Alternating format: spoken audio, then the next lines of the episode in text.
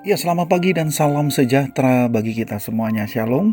Bersama dengan saya Pendeta Leri Tulus Toping kita masuk dalam renungan suara sorgawi. Mari kita berdoa. Bapa surgawi, Allah yang penuh kasih, kami bersyukur kami boleh menghayati minggu Advent yang ketiga dengan penuh sukacita. Karena engkaulah sukacita kami yang sudah hadir dan memberikan pengharapan dan juga kesetiaan untuk kami boleh percaya kepadamu. Karena itu pada saat ini kami rindu untuk membuka hati di dalam kami menerima firman-Mu. Hanya di dalam nama Tuhan Yesus kami berdoa. Amin. Ya, sahabat surgawi, tema yang akan kita renungkan pada saat ini ialah sukacita sejati. Kita akan membaca dari Mazmur 97 ayat yang ke-12. Firman Tuhan berkata demikian. Bersukacitalah karena Tuhan, hai orang-orang benar, dan nyanyikanlah syukur bagi namanya yang kudus. Sahabat surgawi, tentu kita bersyukur atas kondisi pandemik yang semakin landai di tengah bangsa ini. Terketuk suara di hati, ada harapan yang meluap untuk mencoba memberanikan diri keluar dari zona nyaman selama ini dan memiliki kerinduan berjumpa dengan sahabat, saudara, sebagai bentuk persekutuan yang indah. Namun, harus disadari bahwa pandemik belum reda.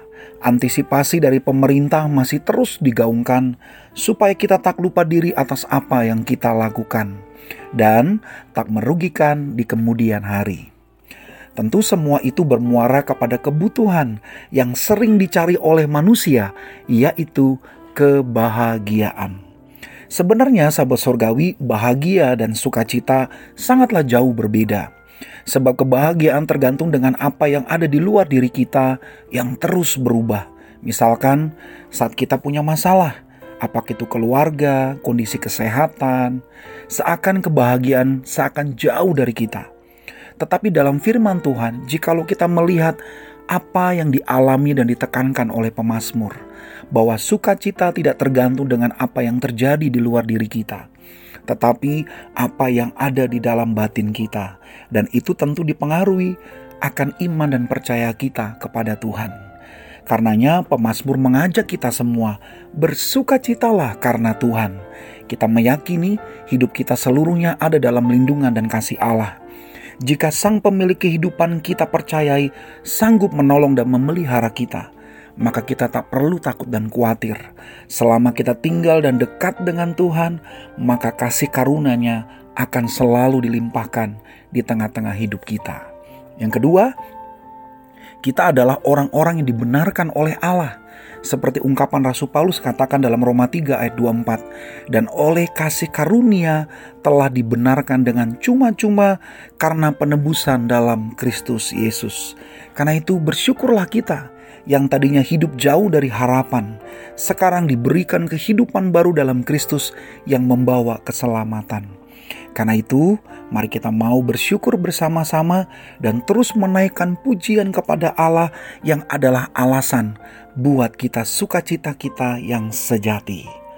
Amin. Bapak Surgawi, terima kasih untuk pagi hari ini. Kami percaya bahwa sukacita kami dari Tuhan, bukan dari apa yang ada di luar diri kami. Jikalau selama ini kami selalu mencari kebahagiaan yang sesuai dengan kehendak kami, dan justru itu membuat kami terluka dan menderita.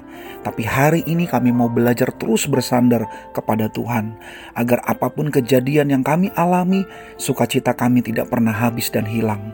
Tapi sukacita kami terus meluap dan mendorong mendorong kami untuk selalu menang di dalam setiap pergumulan hidup ini. Terima kasih Tuhan, hanya di dalam nama Tuhan Yesus kami berdoa. Amin. Tetap semangat, Tuhan Yesus memberkati.